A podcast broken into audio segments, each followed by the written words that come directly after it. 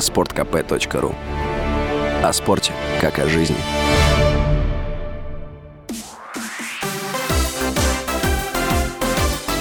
Новости спорта. Петербургский «Зенит» проиграл московскому «Динамо» в третьем туре российской премьер-лиги. Встреча прошла на стадионе Санкт-Петербург и завершилась со счетом 3-2 в пользу гостей.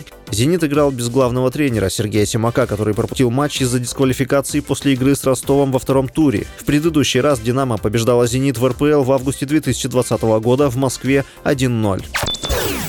В другом матче грозненский Ахмат одержал победу над Сочи. Встреча прошла в Сочи на Олимпийском стадионе Фишт и завершилась со счетом 2-1 в пользу гостей.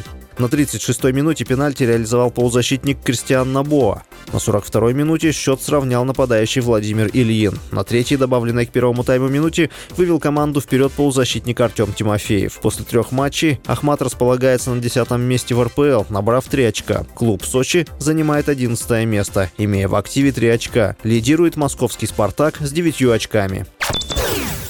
Аргентинский нападающий Интер Майами Лионель Месси в третьем матче подряд оформил дубль. Форвард отметился в матче 1-8 финала Кубка Лиг против Орландо. В основное время встреча завершилась со счетом 4-4 в серии пенальти, где также отличился аргентинец. Интер Майами оказался сильнее 5-3. Таким образом, голы Месси помогли команде выйти в четвертьфинал турнира. 36-летний Месси стал игроком Интер Майами 15 июля. Его соглашение с американским клубом рассчитано до конца сезона 2024-2025. С вами был Василий Воронин. Больше спортивных новостей читайте на сайте sportkp.ru.